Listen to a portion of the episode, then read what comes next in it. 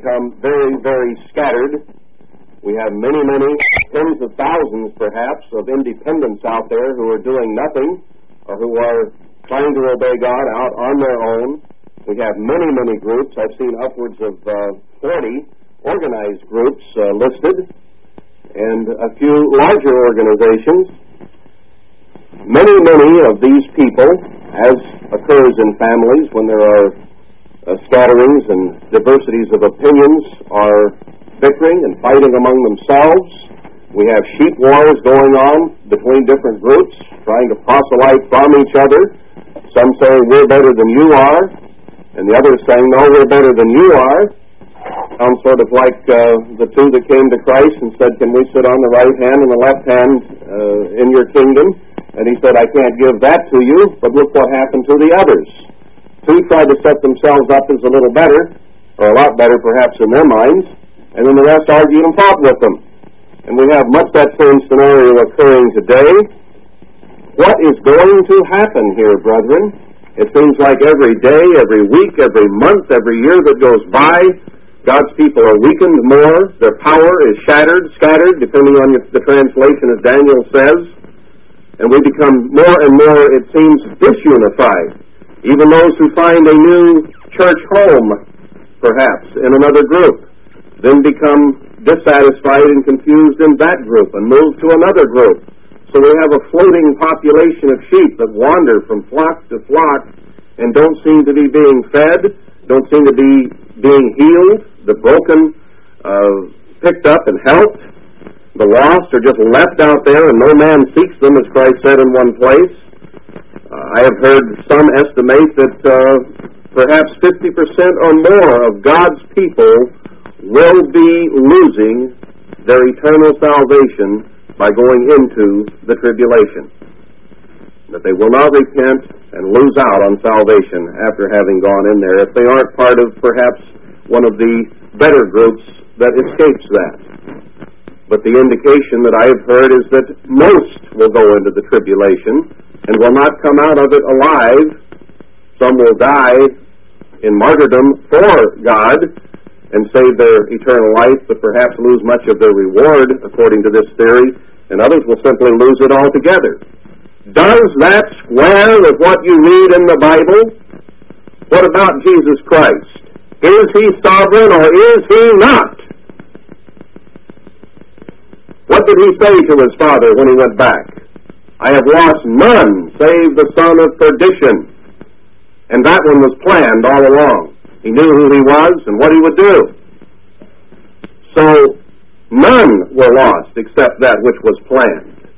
What about Romans eleven twenty-six, I think it is? It says, all Israel shall be saved. Israel, or the church, is the Israel of God, as we know. So the type and symbology of the church is there along with that of the nation, the duality in prophecy. So if Christ says all Israel, or all the church, basically shall be saved, where does that leave that kind of theory? I think it leaves it in trying to interpret some things that maybe are not being interpreted correctly, because I believe, brethren, that Jesus Christ is sovereign, and I believe he will save this church. He is not effete. He is not effeminate. He is a consuming fire. Where did the unity go? What happened? Did God allow this? In what way did he allow it? We were unified under Mister Armstrong in a spirit of grace and unity and harmony, and that disappeared when foxes and wolves began to trample on Zion and to eat the tender grapes, as we read in Song of Solomon and Lamentations five eighteen, and the grievous wolves in Acts twenty twenty-nine. I won't go to those scriptures for sake of time, but we all know what has occurred. Will we have unity again? And if we do, how will it occur? Well, I mean, in this age, before Christ returns. I want to pick this up just briefly in Haggai two, because there's an interesting verse in here in relation to the days of unleavened bread and where we are right now. Haggai two and verse five. Well, let's see, let's pick it up in verse part of verse four. O Joshua the son of Josedech the high priest, and be strong all you people of the land, says the Lord, and work I am with you, says the Lord of hosts, according to the word that I covenanted with you when you came out of Egypt, so my spirit remains among you, fear you not. And yet we are concerned, we are a little confused, we are a little frustrated by what we see, and the wash of disunity that goes back and forth across the church. Let's go back and review for a moment in Exodus nineteen, but we did covenant with God, and see where we take it from there. Let's pick it up in Exodus nineteen, verse four. You have seen what I did to the Egyptians. He completely destroyed, as John was saying the other day, the Egyptian empire, and how I bare you out on eagle's wings and brought you to myself. They walked on eagle's wings. Now therefore, if you will obey my voice indeed, there are conditions to what Christ is going to do. That's what a covenant is all about. It has conditions. Then you shall be a particular treasure to me above all people.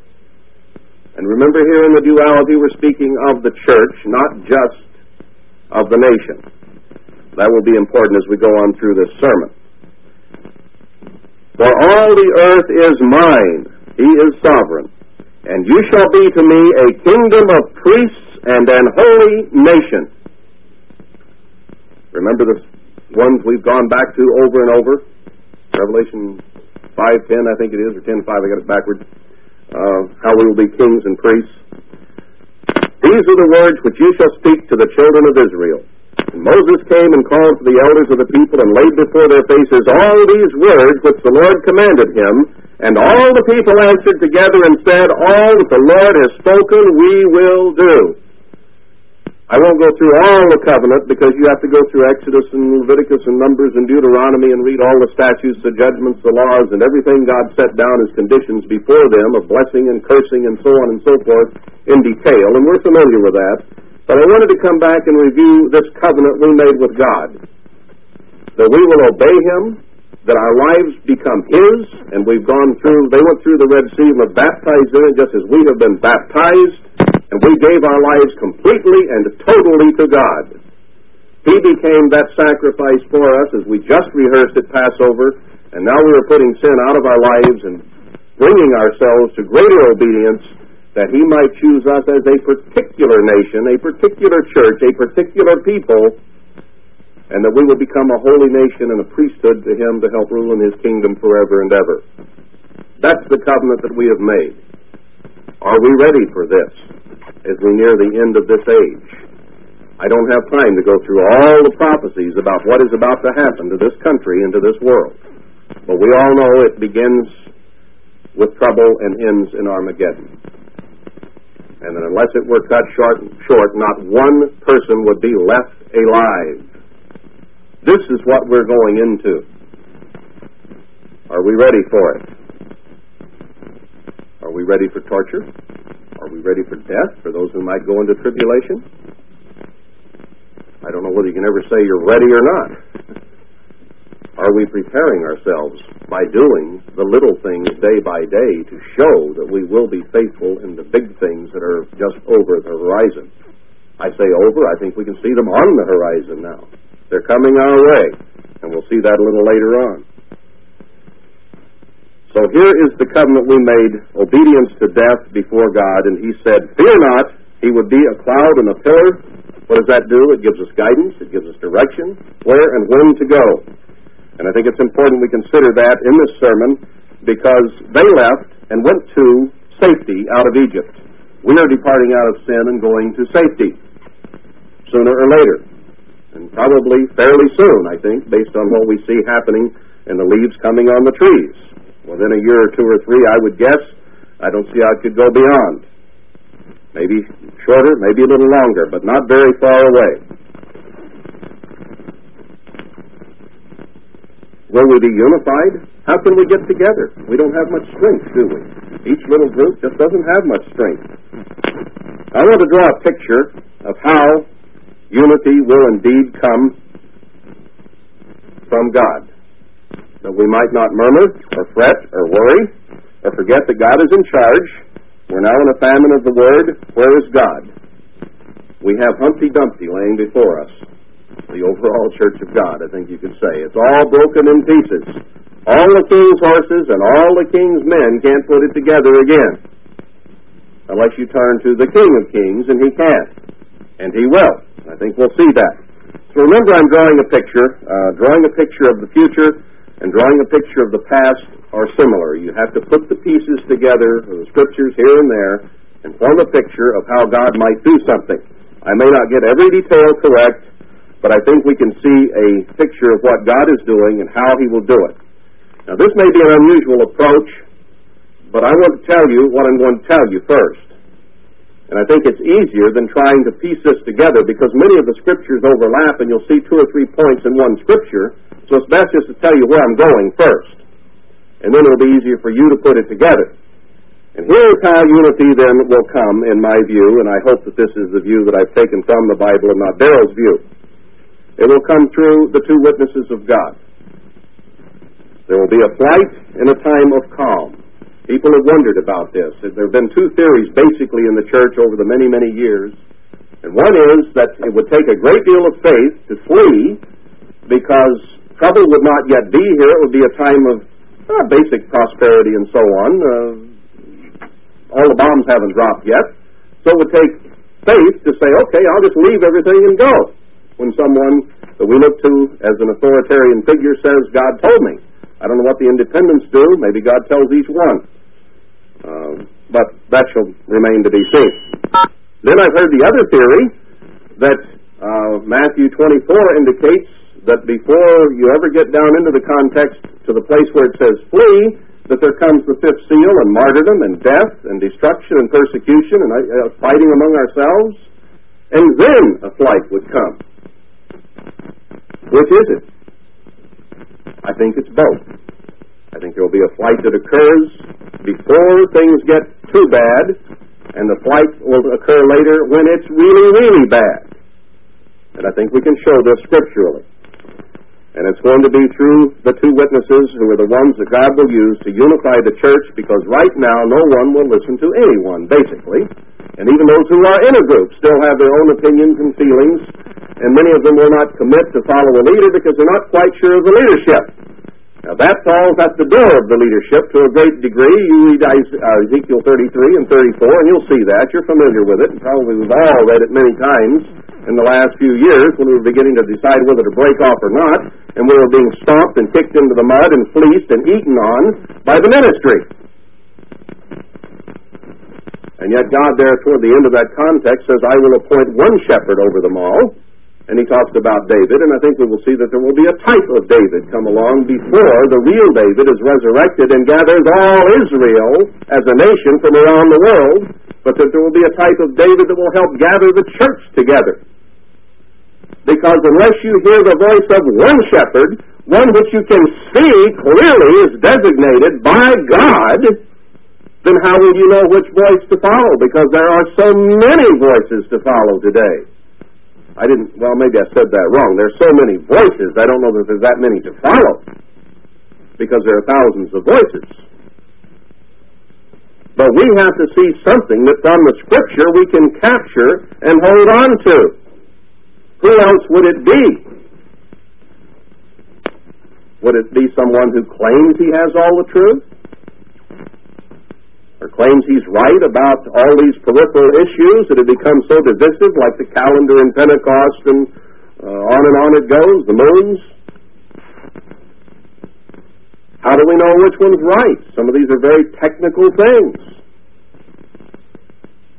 Maybe it cannot be unified until God shows, by the ways he has of doing it, that here is one, actually two, but one being the leader, and there's no other place to go, and we're going to see that.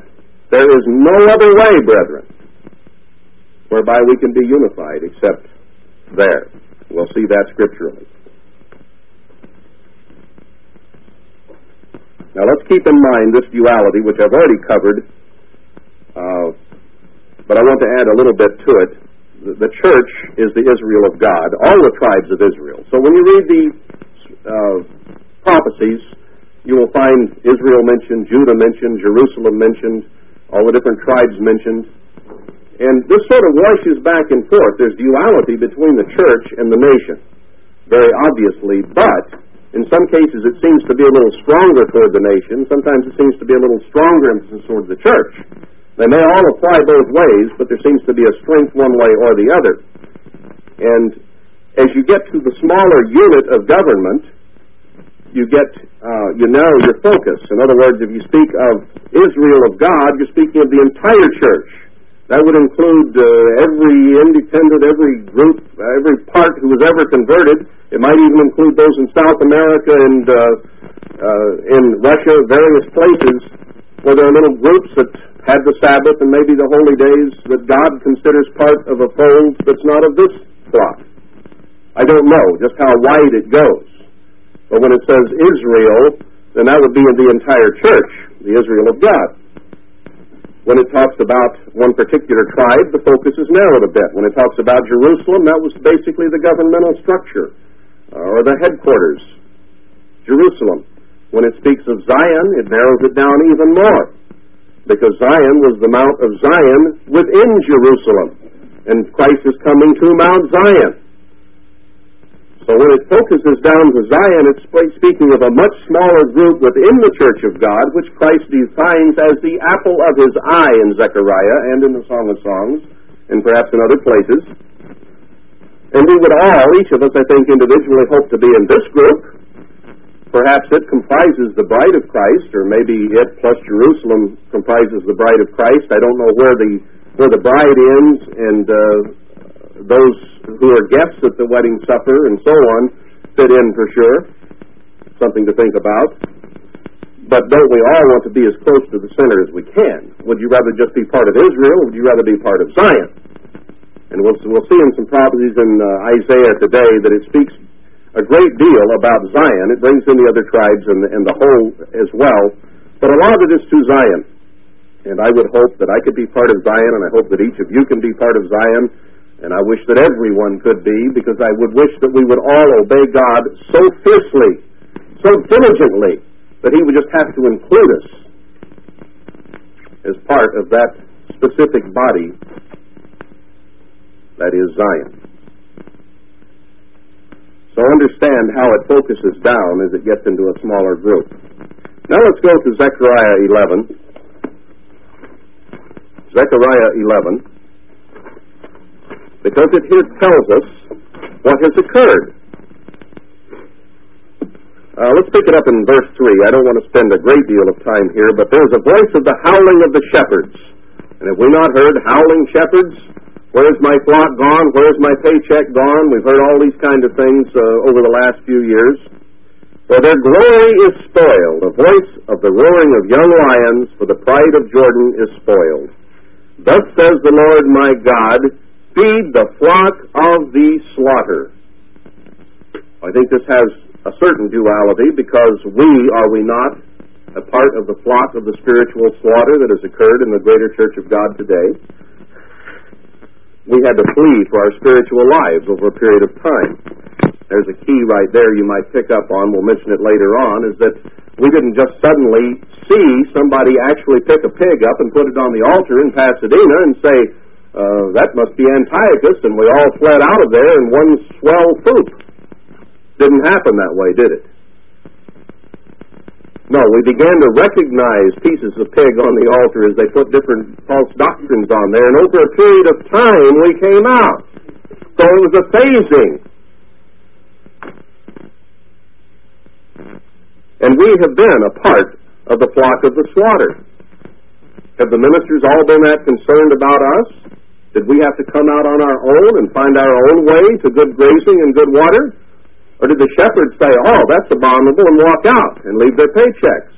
Now, most of them stayed there to their great, or to God's great dismay and frustration, and they will answer very dearly for that. Read Ezekiel thirty-three and thirty-four, as we said. Whose possessors slay them and hold themselves not guilty. Were we not being spiritually slain on that altar? Were we not being fleeced? Were we not being used as food? They that sell them say, blessed be the Lord. Isn't that what you heard out of Pasadena? Oh, blessed be the Lord. Don't worry about the flock. For I am rich.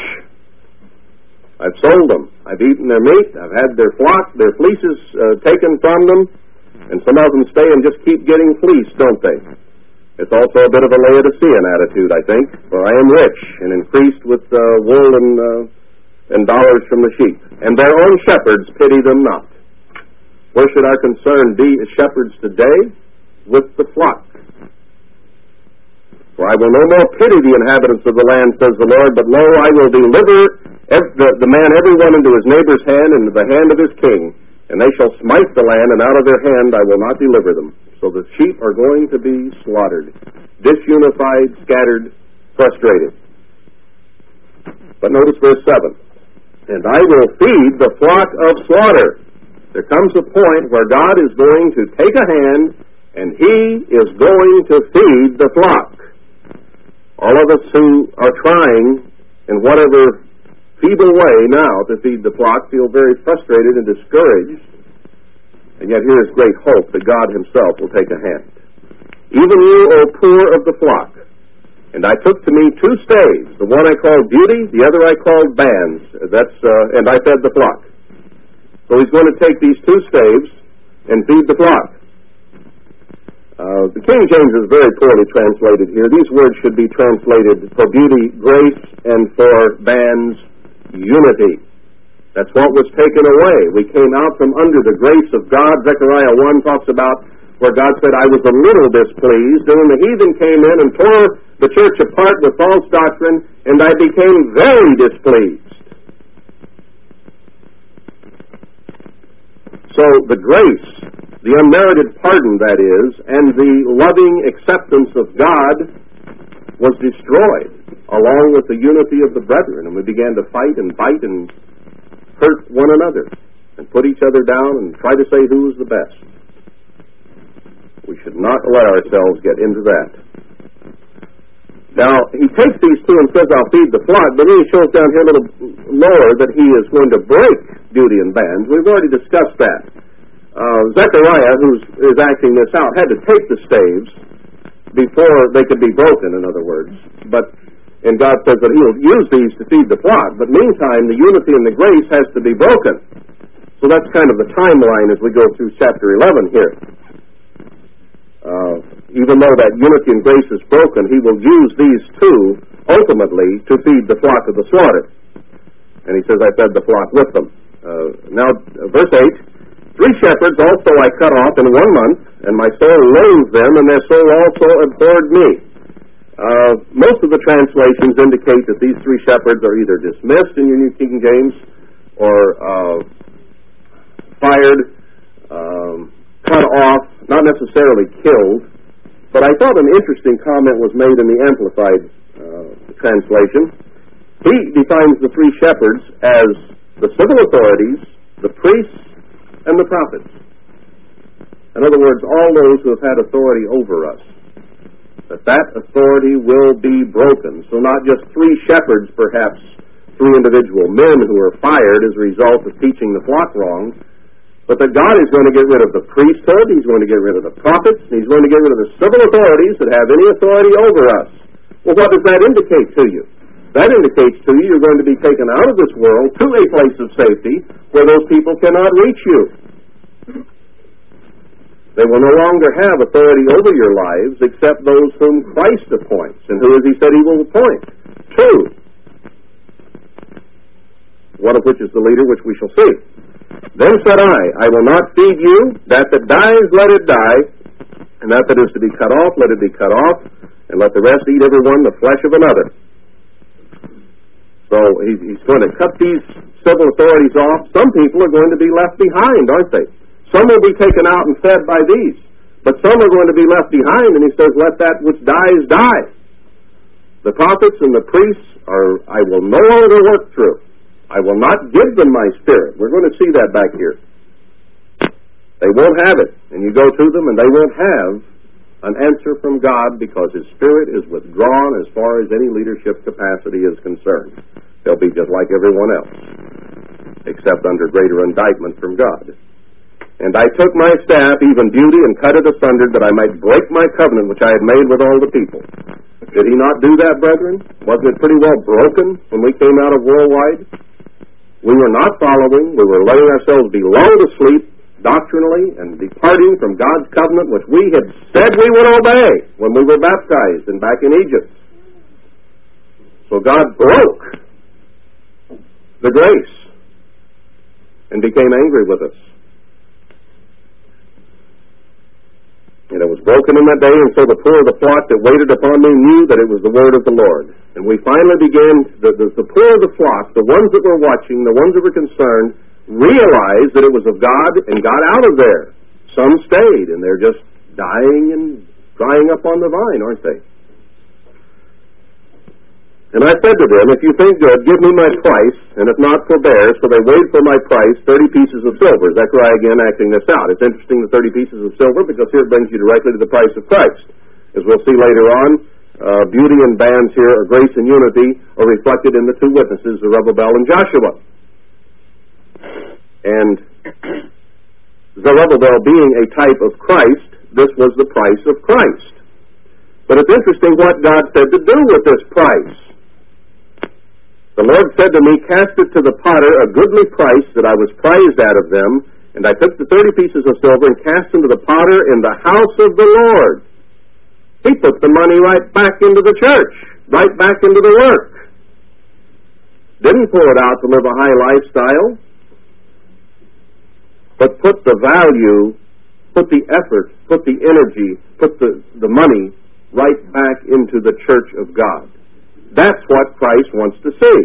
Then I cut asunder my other staff, even unity, that I might break the brotherhood between Judah and Israel. And boy, has that been done. Family against family, brother against brother, uh, father against son, husband against wife. It has occurred. The Lord said to me, take to you the instruments of a foolish, that is, an impious or a perverse shepherd in Strong's. For lo, I will raise up a shepherd in the land which shall not visit those that be cut off, neither shall seek the young one, nor heal that that is broken, nor feed that that stands still, but he shall eat the flesh of the fat and tear their claws in pieces.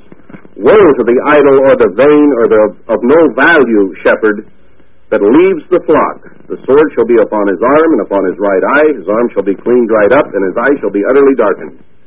So perhaps someone will try to arise that God has not appointed, and will have no success, but God will dry him up. He has appointed grace and unity to feed the flock. And in using those names, he says that which is broken will be rejoined, because he will feed the flock with them. Meantime, we're estranged. Now let's go on to uh, Revelation eleven, and we'll begin to put this together a bit. Uh, as toward the summary that I gave you in the beginning.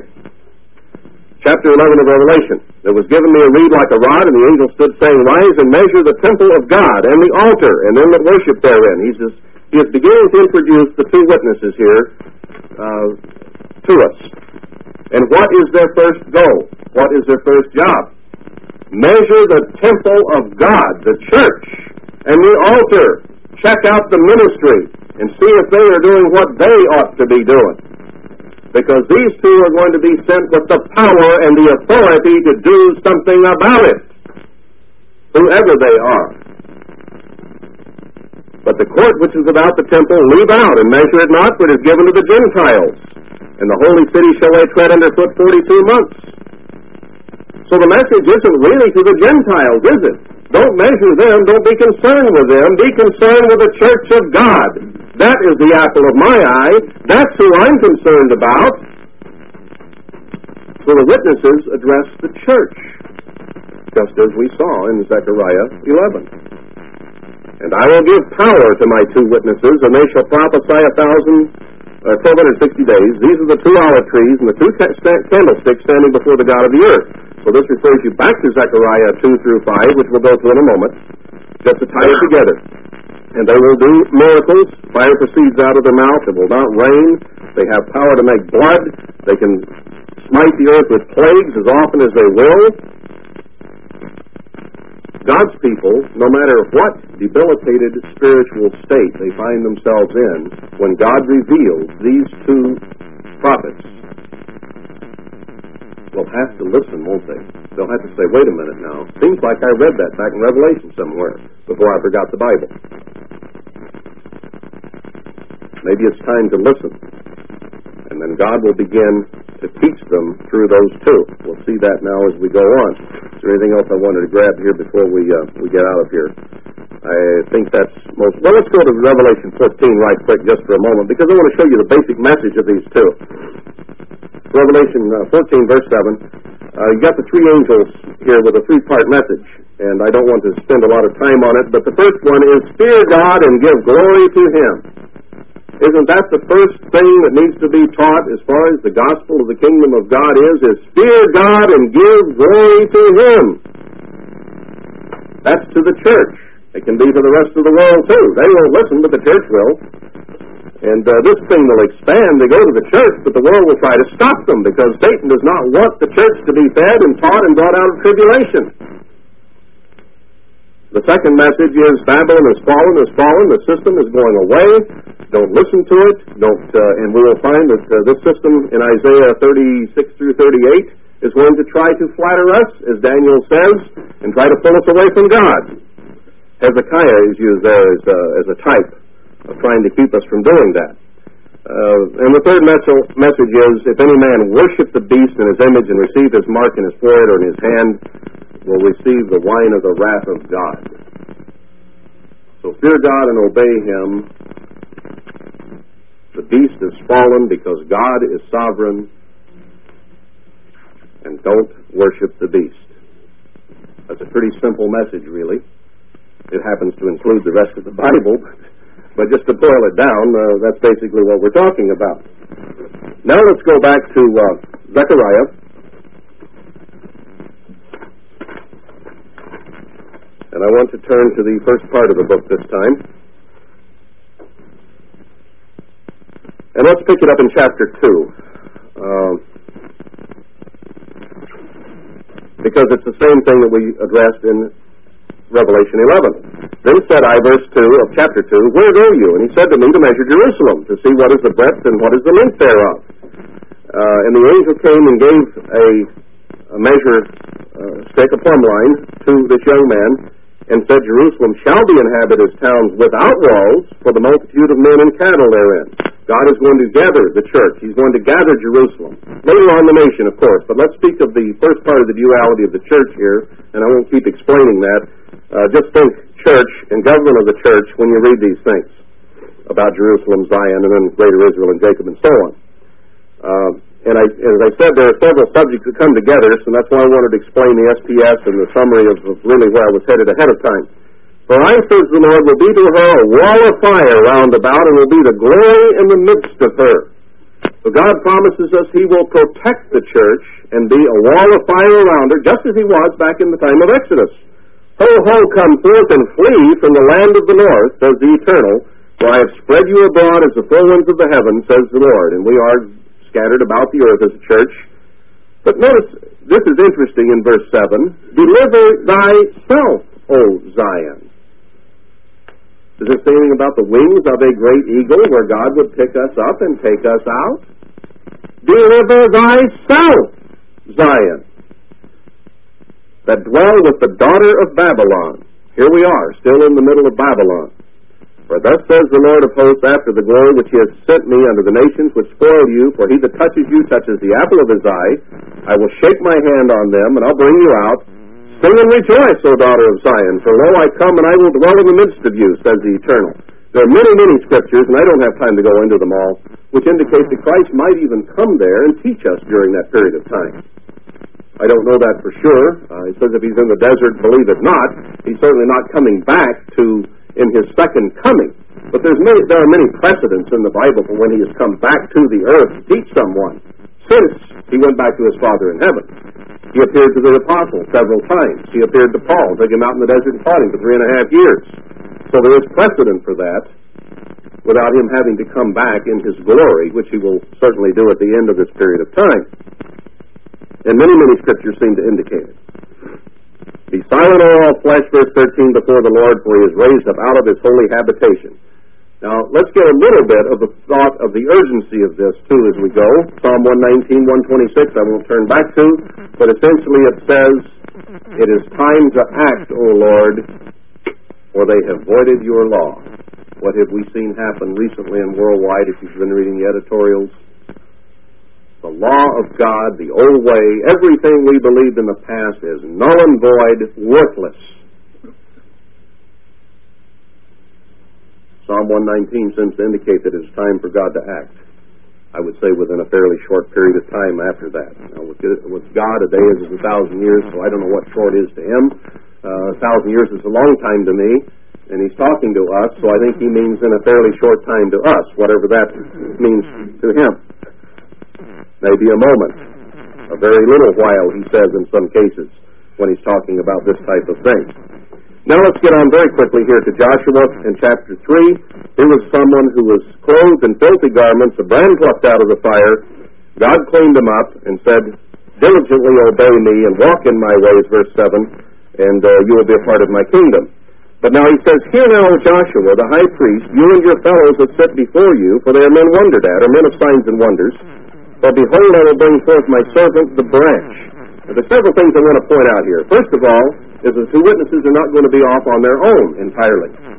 Joshua here has fellows or a backup and support system, obviously mentioned, men of signs and wonders who work with him to do the job. These men are going to be teaching the church, preaching to the church once it is in captivity, or once the tribulation starts, they will go, because they don't even appear on the scene until the tribulation starts, and then God says they will preach to the church. And I think we will see that they will have an opportunity to take people out of the tribulation in a flight that occurs a little later. We haven't gotten to the flight yet. We'll get there shortly. But I want to see some things here first. He says, "I will bring forth my servant, the branch." Then we'll go over to chapter four, and we'll find that the branch is Zerubbabel. So, usually when we see the branch in Isaiah or Jeremiah or Ezekiel, wherever we might happen to have a branch of, of, uh, of the Father. But this Zerubbabel is a type of Christ, and in this duality of prophecy speaking to the church, Christ works through Zerubbabel, who is a type of himself, and this type also becomes a form of branch. And didn't we read, didn't we see in our other uh, in the other sermon from Haggai that God is going to choose a shoot out of, or a branch out of, the greater church of God, the worldwide that has gone astray now, and use them. And that is where this shoot or this branch will come up. So he says to Joshua, who is one of the two, that he would reveal also the branch. God would do the revealing. But we don't know who these people are, and I'm not even going to begin to speculate on that. But God is going to bring them up in his own time and in his own way. Uh, For behold, the stone that I have laid before Joshua, upon one stone shall be seven eyes. So here's a stone laid before him with seven eyes. What does the stone represent? Well, Christ is the cornerstone of the temple. And if you go back to Revelation one, two, three, you will find there, if you chase this out, and I don't have time to do it right now, the seven eyes are equal to the seven spirits of the seven churches. And he sets before Joshua all seven churches. God intended the church to come apart at this stage of the game. He's turning the tape over. I'll pause just a moment there. Hit just right. God intended it to come apart. He intended all seven churches to exist at the end time. He didn't intend the, the arguing and the fighting and the bickering that we have done, but he intended the separation. Now, back in the early New Testament church, you had all seven churches there in the mail route, but they were under one head in Jerusalem. They weren't independent, separate organizations who would not listen to one head. And when they didn't listen to one head, they had confusion and had to have conferences in Jerusalem to solve it. So what God is going to do, he's going to split it apart, he was going to test attitudes, and then bring it back together under one head. And that head is going to be uh, Zerubbabel, who then is uh, assisted by Joshua. Now let's see that here in chapter four. He has the uh, candlestick, all of gold, with a bowl on top of it, and there's seven lamps thereon, and seven pipes to the seven lamps. Actually, if you look this up and check the original, you'll find there are probably forty-nine tubes here, seven from the from the bowl down to each of the churches, and two olive trees by it. So all seven churches are represented here, and then it, it talks about, well, let's go ahead and go through a little bit, because he says to Zerubbabel, who is just a man here, he's a type of Christ, but just a man, not by might, nor by power, but by my Spirit, says the Lord of hosts. So always remember that God is the one who's doing this through this individual. Who are you, O great mountain? Before Zerubbabel you shall become a plain, and he shall bring forth the headstone thereof with shoutings, crying, grace, grace to it. You can go back to Isaiah forty and verse four, and it says there, and we've always equated this with Christ, that the mountains would be laid low, the crooked made straight. And here he says to Zerubbabel, who is a type of himself, before you they will become a plain. The nations will be knocked down. He will give them foreheads of flint. And they cannot stand before this one that Christ appoints. What power is going to be given? Must be in the hands of someone who is very, very converted. The hands of Zerubbabel have laid the foundation of this house. His hand shall also finish it, and you shall know that the Lord of hosts has sent me to you. So the primary job given to Zerubbabel here is to finish the temple, isn't it? To finish the church, all seven of the churches, as we shall see here in just a few verses. For who has despised the day of small things? This starts out small, one man joined by another man as his assistant, and then it grows to encompass the entire church. For they shall rejoice and shall see the plummet in the hand of Zerubbabel with those seven. They are the eyes of the Lord which run to and fro through the whole earth. You can tie this all together in your own Bible study and see that it's talking about the churches, and we'll see that here in the next couple verses. Then answered I and said to him, what are these two olive trees? And I answered again and said to him, what be these two olive branches, which through the two golden pipes empty the golden oil out of themselves? And he answered me and said, know you not what these be? And I said, no, my Lord. And he said, these are the two sons of oil, or the two anointed ones that stand by the Lord of the whole earth. So this bowl represents the Spirit of God. And these two stand beside it. And the oil comes down through those tubes to those two, or from God, and then out to the seven churches. Brethren, it will be the only game in town. There will be no other way to get to God except through those two, specifically that one. There cannot be unity until you have one shepherd, one leader, that everyone must look to. And that's what God is going to do. All seven churches will have to look there. Why? Because their own shepherds will have been cut off, as we saw in Zechariah eleven. They won't have the Spirit of God. They won't understand anymore. They won't know have any word of prophecy. They won't have any sure word of the, of the law. They won't be able to advise people, because their people will be in tribulation. They will be fleeing and persecuted, and uh, uh, the beast power will be breathing down their neck.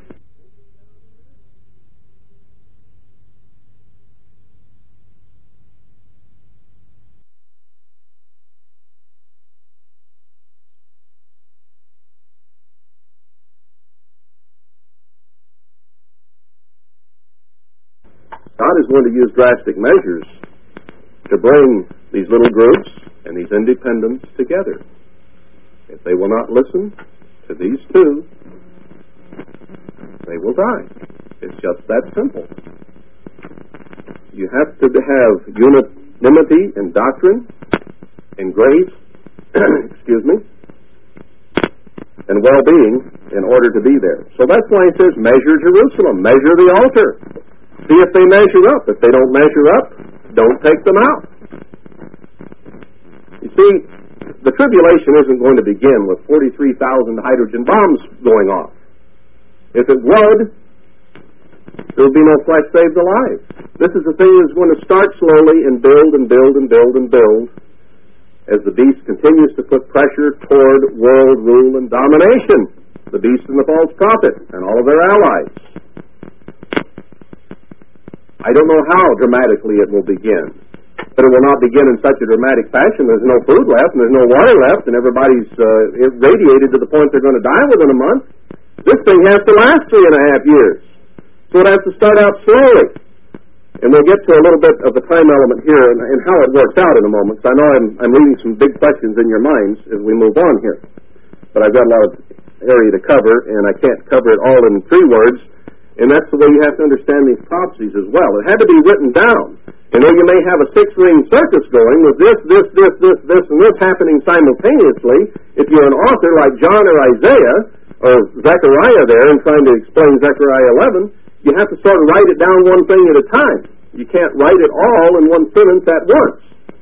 So we have to understand that there are flashbacks. We have to understand that you read ahead and then it'll, the story will come back and the story will go forward, like you have the insets in Revelation. Because can you imagine trying to write down what John was seeing there with all these helicopters and airplanes and warriors going back and forth and two witnesses preaching here and seven churches over there, and he's trying to write all this down? Of everything that's happening across the face of the entire earth, he had to have some insights. He had to have flashbacks. And that's what you'll see in all these prophecies. It's just hard to say it all at once. It'd be nice if we just put a big picture up here and show it all to you, and then we'd all have to pick ourselves up off the floor after we got done being unsainted and sit at stoning for twenty-one days like Daniel did, and the days of unleavened bread would be over, and they'd have us kicked out of the room and drug off. So we have to be limited to what a human voice and uh, and what the prophets were able to write down in sequence are able to do. So let's try to get a picture here. Now, where do I want to go next? I don't know whether I have time. Okay, uh, we've covered that a little bit. I, I want to stop in Zechariah there, but I want to show you uh, more evidence that this is not just to a group of people out there, but to all seven churches that he is addressing. Isaiah four one uh, is really good on that. While I'm turning there, I won't go back to... Uh, ex- well, I will turn back there, too, in a minute. Let's go to Isaiah four one first. And in that day, seven women shall take hold of one man. So seven churches take hold of one shepherd, because the others are effete, emasculated. We will eat our own bread and our own apparel, and let us be called by your name to take away our reproach. We're out here wandering around, and we don't have a shepherd. In that day shall the branch, okay, did we read that there in uh, Zechariah three? Of the Lord be beautiful and glorious, and the fruit of the earth shall be excellent and comely for them that are escaped of Israel. Those that are escaped, the branch will be comely before. And it shall come to pass that he that is left in Zion, not that escaped, but that is left there, and he that remains in Jerusalem shall be called holy, even every one that is written among the living in Jerusalem. Many dead, but some are living. We may be talking physically as well as spiritually dead here. Some in Jerusalem will be spiritually, basically dead, but some will be alive and will remain. And they need to be taught. Well, what's going to happen? When the Lord shall have washed away the filth of the daughters of Zion, and shall have purged the blood of Jerusalem from the midst thereof, by the spirit of judgment and by the spirit of burning. He judged they should stay in there. He judged they should go through a certain amount of the burning of the tribulation, that they might be cleansed and washed. Some were taken out. Some remained. And the Lord will create upon every dwelling place of Mount Zion and upon her assemblies a cloud and smoke by day, and the shining of a flaming fire by night. There it takes us back to Exodus and up forward to Zechariah, which we read. For upon all the glory shall be a defense, and there shall be a tabernacle for a shadow in the daytime from the heat, and for a place of refuge, and for a covert from storm and from rain. So God is going to straighten those people out and give them safety as well, it would appear. I'm stating these things fairly dogmatically. Remember, I'm drawing a picture. I'm trying to tie some scriptures together and form something for you to show you what God may be doing. I'm not sure I have it all right there again, but it sure leaps out at you when you begin to understand a few of these keys. Exodus one. Here is where uh, Moses went into the land of Midian as he was being prepared to take uh, Israel out to a place of safety. Picking it up in verse sixteen. Uh, let's don't read all that. I'll, I'll just recount the story to you. Wait a minute. I'm not, I didn't go to the right place. Um, or did I? No, I didn't. Oh, here we are. Okay. Yeah, I was just looking, and I was looking.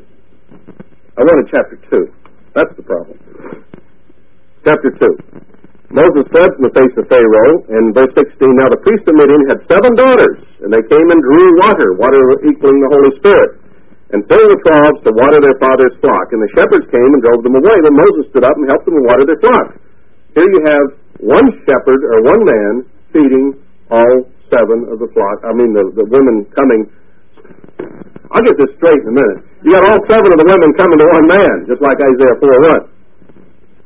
How is it you're come so soon today? And they said, an Egyptian delivered us out of the hand of the shepherds, and also drew water enough for us and watered the flock.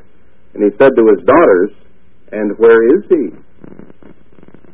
Why is it that you left the man? When you find the one that is being selected by God to feed all seven churches, don't leave him. Glom on. Seven women take hold of one man. As we saw in Zechariah, all seven churches are fed by the two witnesses. That is the source of the Holy Spirit. Tied in with Matthew twenty-five, where all of us went to sleep. And then a cry was made, and we woke up and said, go buy oil for them that sell. When it comes to this point, brethren, there is only one place to go, one source. How long will that source exist? I don't know. It will go to a, for a period of time into the tribulation,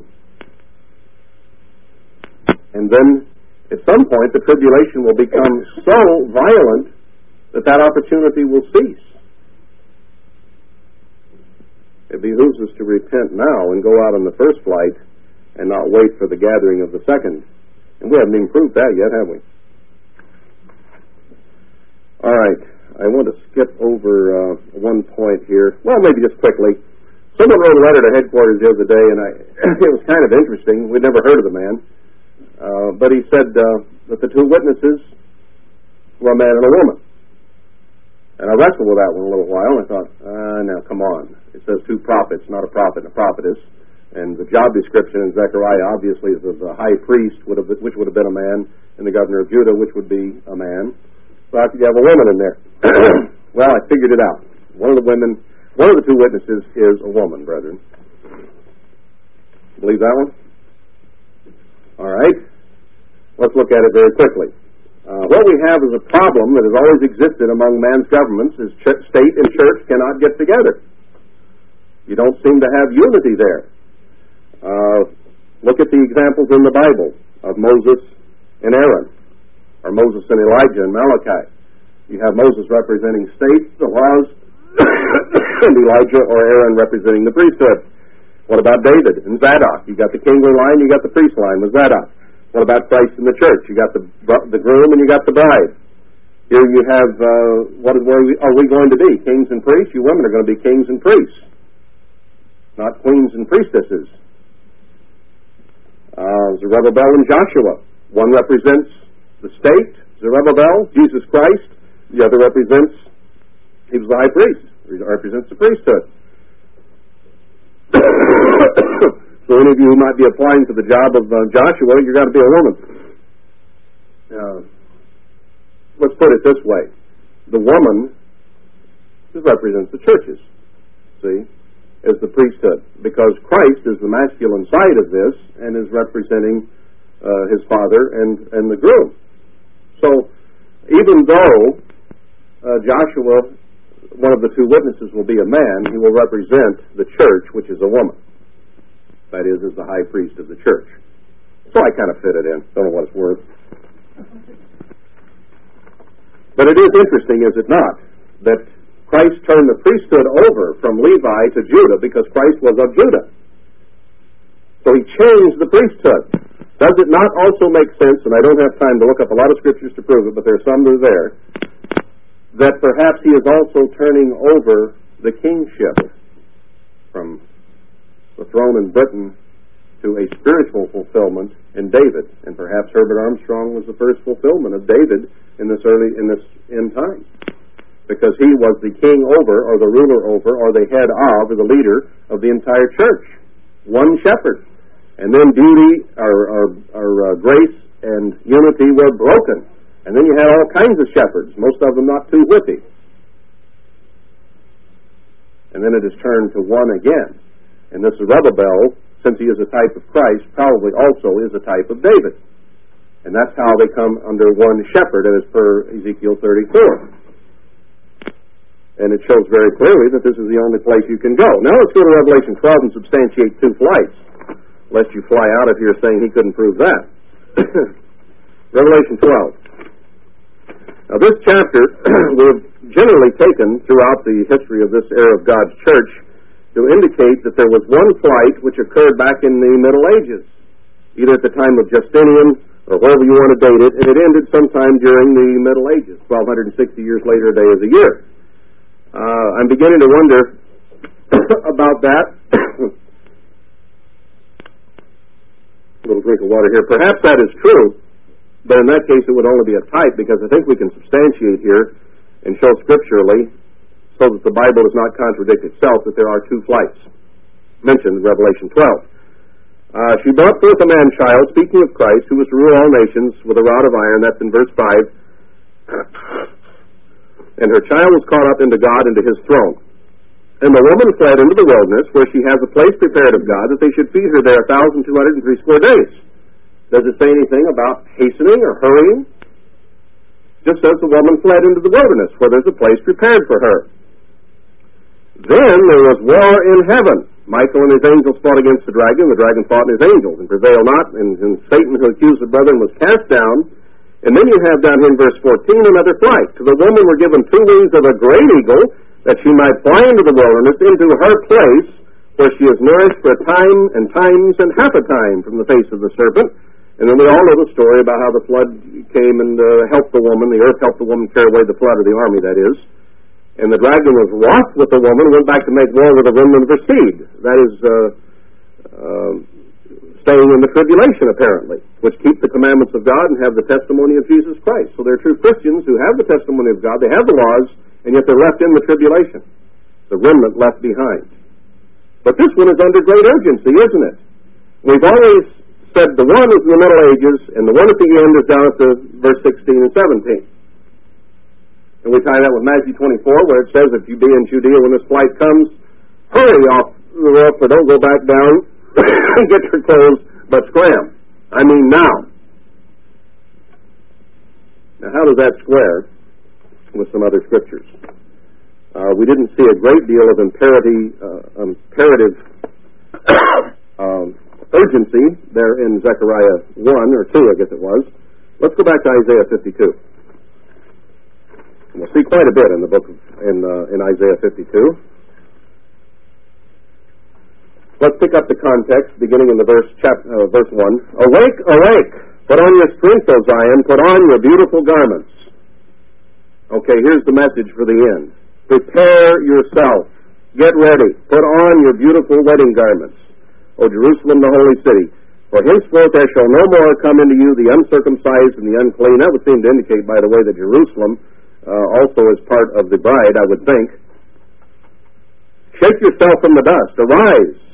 Sit down, O Jerusalem. Loose yourself from the hands of your neck, O captive daughter of Zion. Were we not captive and worldwide and had to shake ourselves loose and come out of there?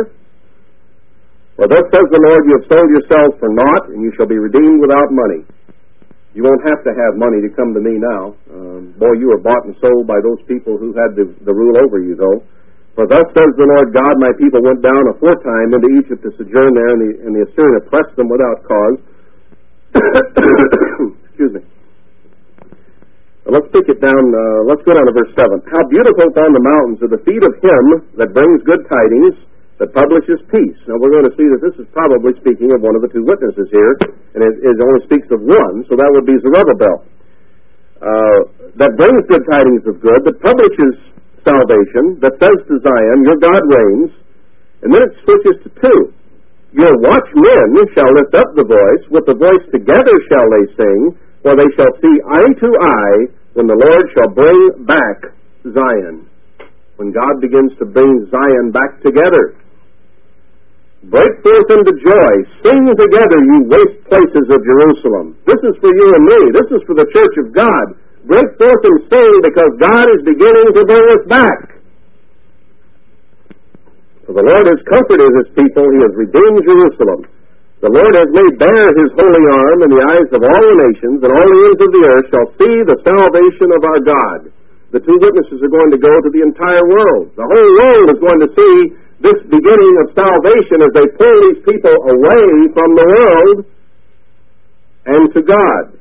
Depart you, depart you, go you out from thence. Touch no unclean thing, go you out of the midst of her. Be you clean that bear the vessels of the eternal. We got to get away from this Babylonian system.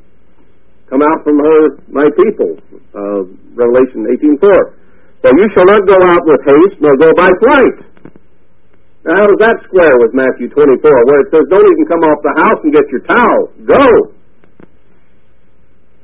And here it says, don't go by haste. Don't go by flight.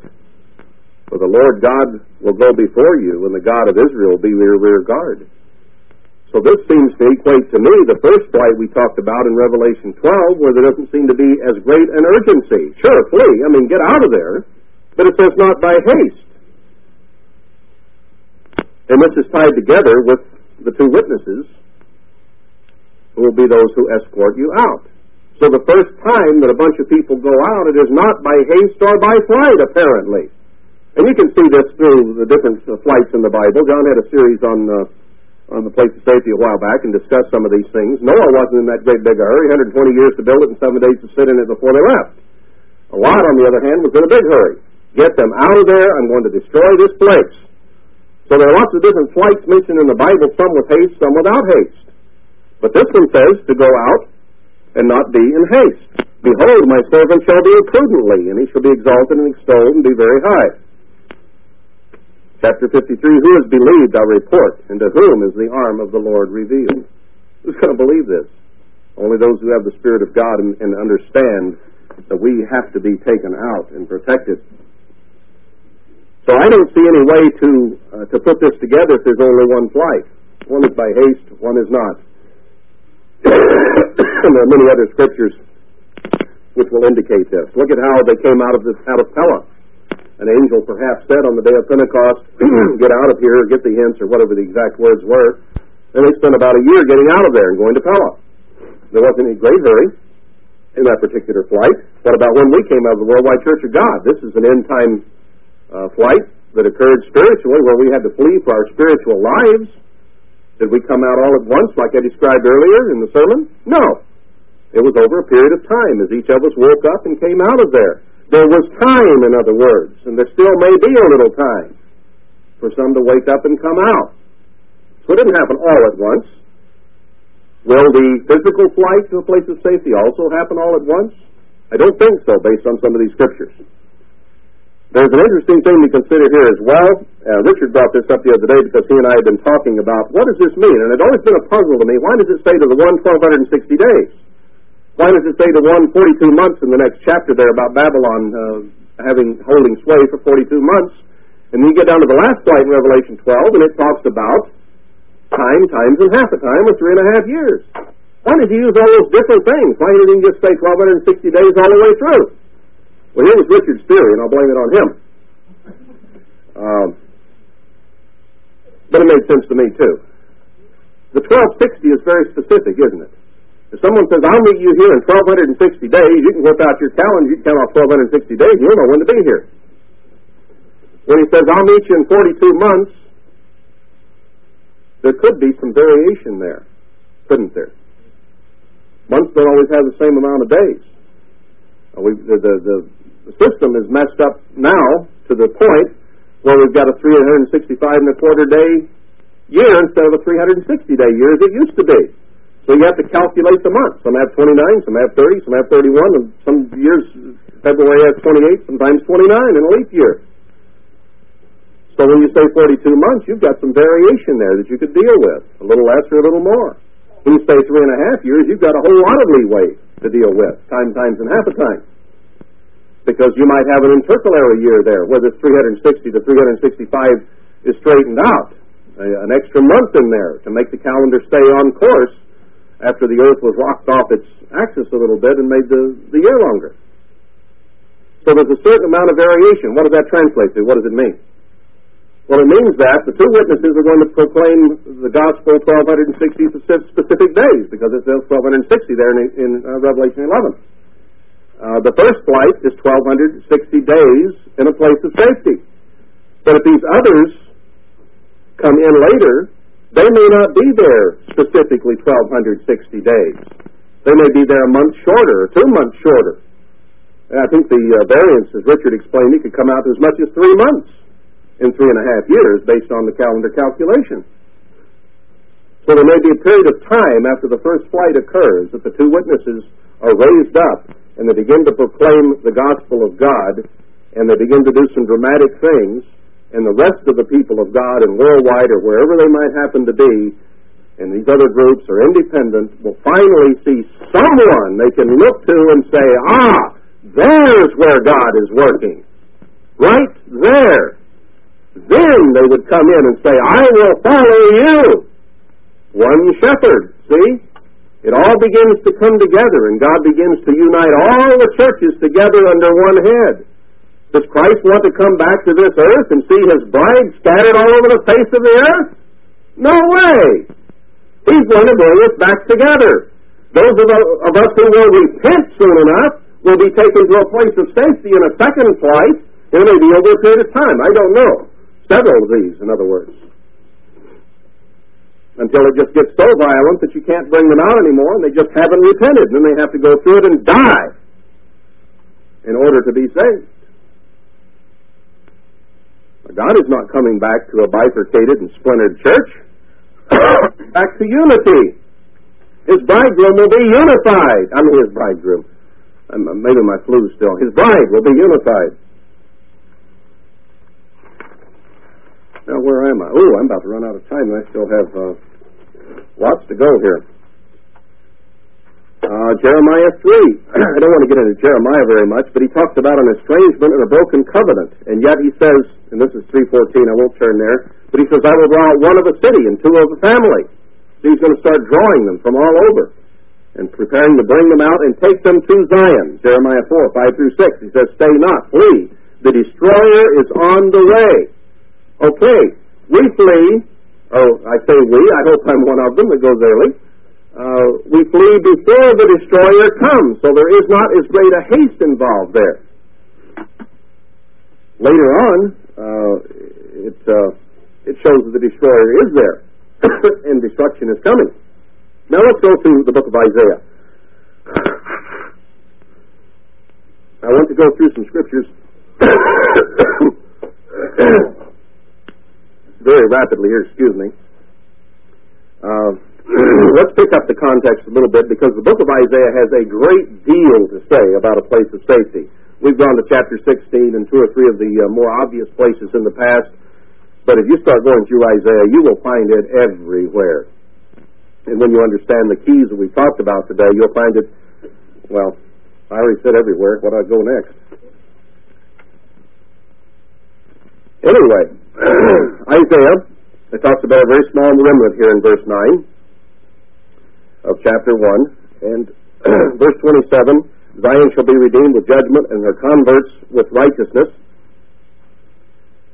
And he gets into chapter two and says in verse ten, enter into the rock and hide you in the dust for fear of the Lord and for the glory of his majesty. So this talks about mountains and deserts and refuge. Enter in. It also tells the world to go crawl in the holes of the rocks. You know, and that's also mentioned in the book of Revelation. So this is obviously talking about the end time, the tribulation, and it's time to enter into the rock and flee. Uh, let's see. I'm, I'm trying to pick down through here now. It's interesting in chapter three, verse seven, that one will not want to be a ruler of the people. Uh, things will have degenerated so much, perhaps in the church here now, that no one's going to want to be the leader anymore. And you find toward the end of the millennium, I mean toward the end of the, this time and the beginning of the millennium, everyone will say, well, I don't want to be a Jew. I don't want to be a leader. I'm a farmer. And we've gotten to the place that the men don't want to rule. The, the nation declares this sin as Sodom. They hide it not, verse nine. As for my children, as for my people, children of their oppressors, and women rule over them. The men are not leading anymore. the churches rule over them as well.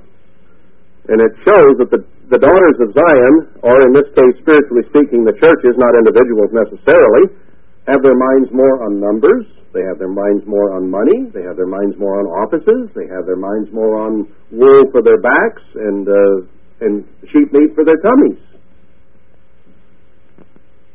on outward appearances of numbers, and look how big we are, and look what we're doing, and what a great work we're going to have here. They're not concentrating on holiness and on righteousness. Outward appearance. And God says He is going to take them right into tribulation for that attitude. And it says the men will die too in verse twenty-five, not just the women or the church, but the men as well, because they wouldn't lead the church in the right way. And her gates shall lament and mourn, and she being desolate shall sit upon the ground. And then it says about the seven women that will take care of hold of one man, and we've already read chapter four, so I won't go into that anymore. But it, notice verse chapter four. Well, I, I did emphasize that, those who remain in Jerusalem. Isaiah eight, uh, verse seven, let's pick it up. This is very interesting because here it says, Associ- uh, verse nine, associate yourselves, O you people, and you shall be broken in pieces, and give ear all of you far countries. Gird yourselves, and you shall be broken in pieces. Associate yourselves together in a confederacy, in other words. Put all your might together. Join your forces. Become allies, and come up to fight me. God is speaking. And you shall be broken in pieces. Take counsel together, and it shall come to naught. Speak the word, and shall not stand, for God is with us.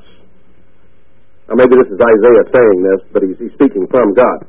For the Lord spoke thus to me with a strong hand, and instructed me that I should not walk in the way of this people, saying, Say you not a confederacy, to all them to whom this people shall say a confederacy. Neither fear you their fear, nor be afraid. Obviously there is an association. Isaiah challenged them to come and have an association or a confederacy or a conspiracy together against Jacob and against the church. And God says, don't worry about it. Don't spend a lot of time, brethren, worrying about the conspiracy that we see around us. Now, we'll preach about it some, we'll talk about it some, because it's there. But don't spend a great deal of time worrying about it. Don't fear it. What can they do to you? Kill the body? Big deal. It's easy for me to stand here and say that. But let's put this in perspective. Sanctify the Lord of hosts himself, and let him be your fear, and let him be your dread, and he shall be a, for a sanctuary, or a place of refuge for you. But for a stone of stumbling, and for a rock of offense to both the houses of Israel, speaking of the nation here, for a gin and for a snare to the inhabitants of Jerusalem. Bind up the testimony, seal the law among my disciples. Look to the law of God. Look to God himself. God has given people to be signs and wonders for you in Israel from the Lord of hosts which dwells in Mount Zion. And don't look to those who have familiar spirits or worry about guys that are predicting earthquakes on the West Coast, because God can protect you. He will take us out when He sees fit. He will protect us. The law and to the testimony, if they speak not according to this word, it is because there is no light in them. The Pope is going to do fantastic miracles, just as Pharaoh's uh, soothsayers did. Some will be led astray by that and deceived, even the very elect if it were possible.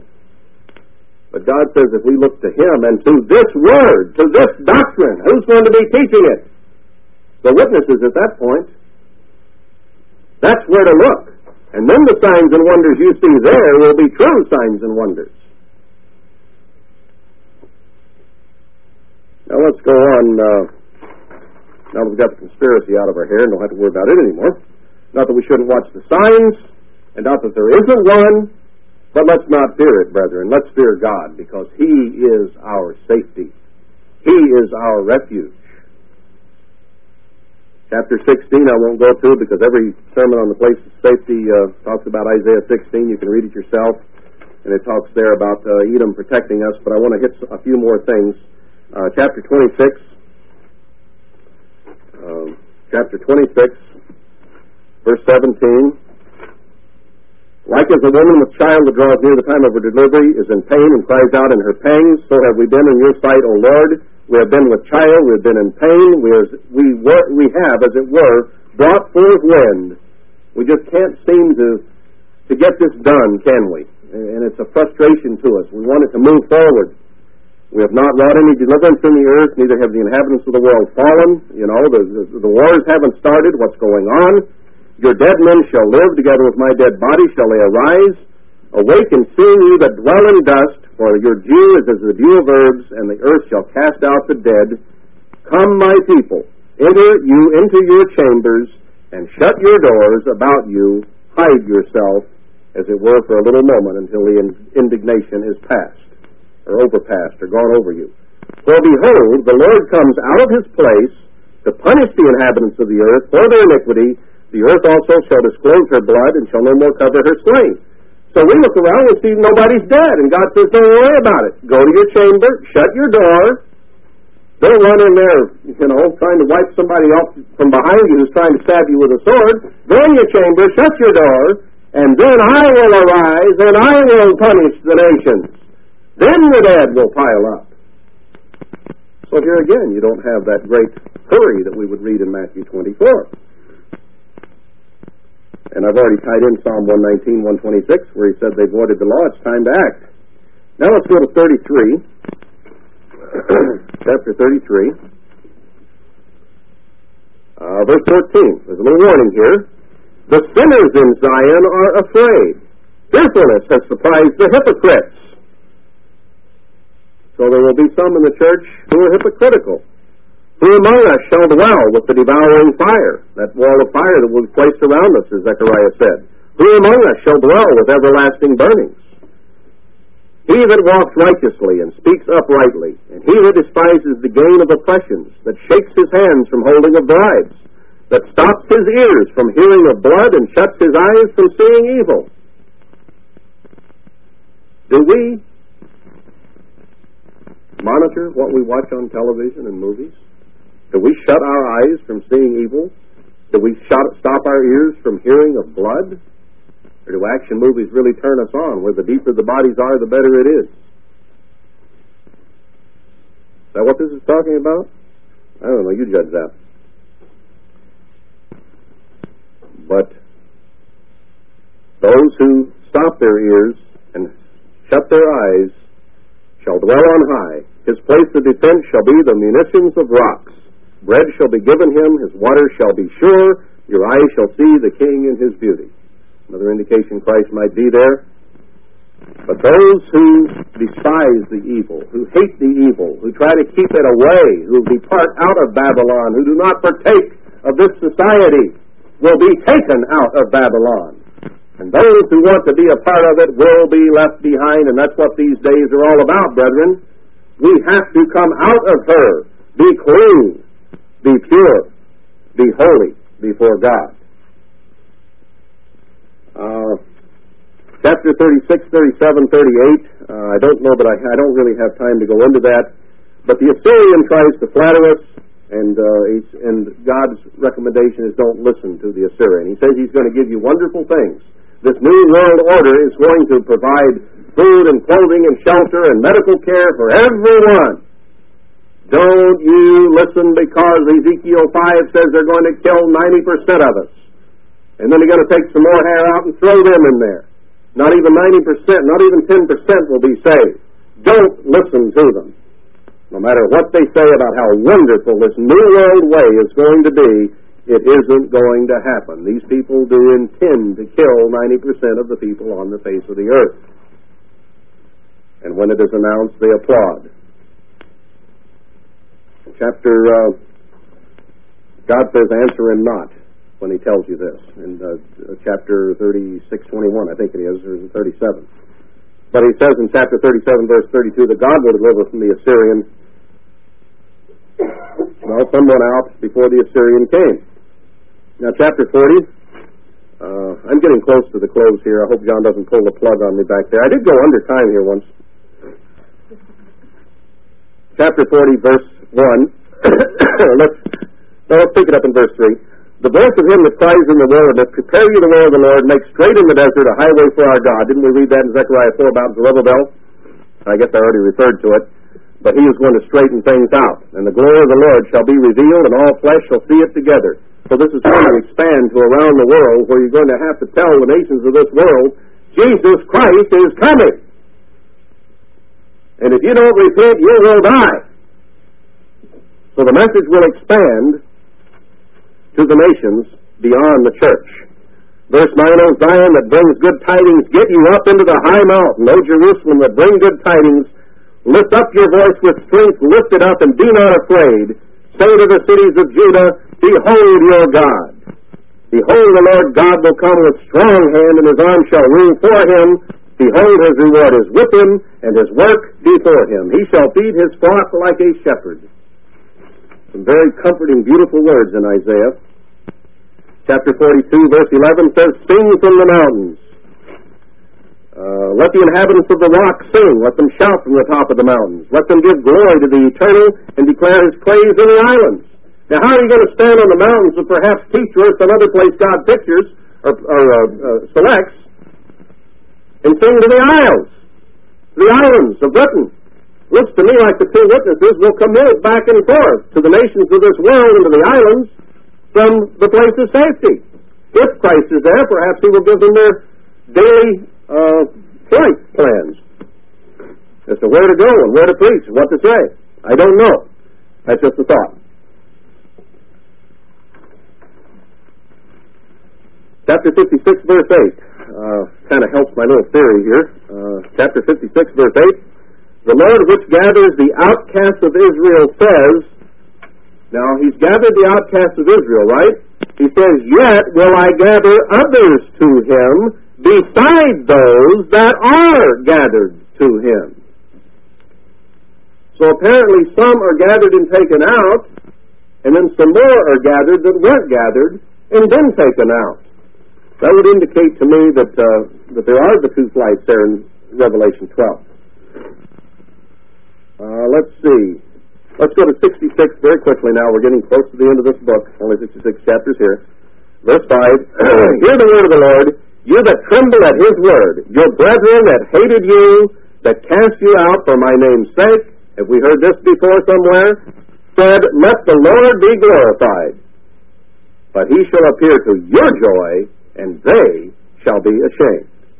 A voice of noise from the city, a voice from the temple, a voice of the Lord that renders recompense to his enemies. Before she travailed, she brought forth. Before her pain came, she was delivered of a man-child. Who has heard such a thing? Who has seen such things? Shall the earth be made to bring forth in one day? Or shall a nation be born at once? For as soon as Zion travailed, she brought forth her children. This is going to happen, brethren. Shall I bring to the birth and not cause to bring forth, says the Lord? Shall I cause to bring forth and shut the womb, says your God? Rejoice you with Jerusalem, and be glad with her, all you that love her. Not you who despised her and tromped her into the mud and spoiled her feed, but you that love her, rejoice with her. Those who repent and turn to God, and we can have unity and closeness together again, rejoicing with her, all you that mourn for her. Now I want to close this.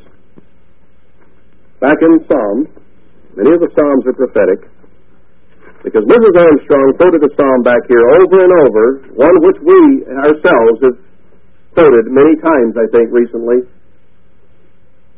Behold how good and how pleasant it is for brethren to dwell together in unity, in, in Psalm one thirty-three, one. But notice the context. He's talking about Zion here in chapter one thirty-two. If your children will keep my covenant and my testimony that I shall teach them, their children also shall sit upon your throne forevermore. So coming together, unified, sitting on the throne of God forevermore. For the Lord has chosen Zion. He has desired it for his habitation. It's not like it is now, but straightened out, brought together. This is my rest forever. Is it restful now? No, it isn't. For here will I dwell, for I have desired it. I will abundantly bless her provision. I will satisfy her poor with bread. Remember back there, the poor of the flock that they trampled in Zechariah eleven? There will I make the horn of David to bud. I have ordained a lamp for mine anointed. His enemies will I clothe with shame, but upon himself shall his crown flourish. So here's the context, right at the end. Behold, how good and how pleasant it is for brethren to dwell together in unity, whether it be in a place of safety as they are brought together with one mind, one spirit, one attitude. If you do not have the attitude that God is putting out through the oil of God, through the witnesses, especially through Zerubbabel, you won't be there, because God is not going to allow a diversity of doctrine, a diversity of opinion. You will either see it the way God is teaching it through those two individuals, or you just won't be taken out. You'll be left, and you will have to repent under great duress and even threat of your very life, and probably will die, because the tribulation is going to increase and increase until no flesh would be saved alive, and Satan is going specifically after those who have the testimony of God and his laws, as Revelation twelve at the end points out. As the dew of Hermon, and as the dew that descended upon the mountains of Zion, for there the Lord commanded the blessing, even life forevermore. Those who will be united, those who will come together with the same spirit and attitude, will be there with life forevermore. Behold, bless you the Lord, all you servants of the Lord, which by night stand in the house of the Lord. What does that mean? You stand watch. Those who are watching and praying always that they be delivered from these things. Not those who just go to sleep, but those who stand watch. What does he say? A cry is made at midnight. The time is near. Stand watch. Be ready. Watch what's going on. Lift up your hands in the sanctuary and bless the eternal. Here's the way we do this. Get our minds off these things that are going on in the world other than watching them and see how they're coming together, but let's focus our attention on Jesus Christ and upon those whom he brings out ultimately. If we're one of those that happens to be left behind, we'd better be nowhere to turn. The Lord that made heaven and earth bless you out of or from Zion. All we've seen here in these scriptures about Zion, I think it's pretty clear where the blessing is going to come from. And with that, the transmission is ended.